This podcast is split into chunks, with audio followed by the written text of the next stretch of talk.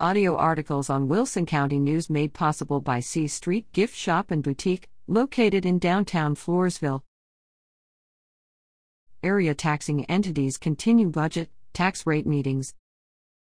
The following taxing entities will hold public meetings or workshops regarding their budgets for the coming fiscal year and to discuss proposed tax rates.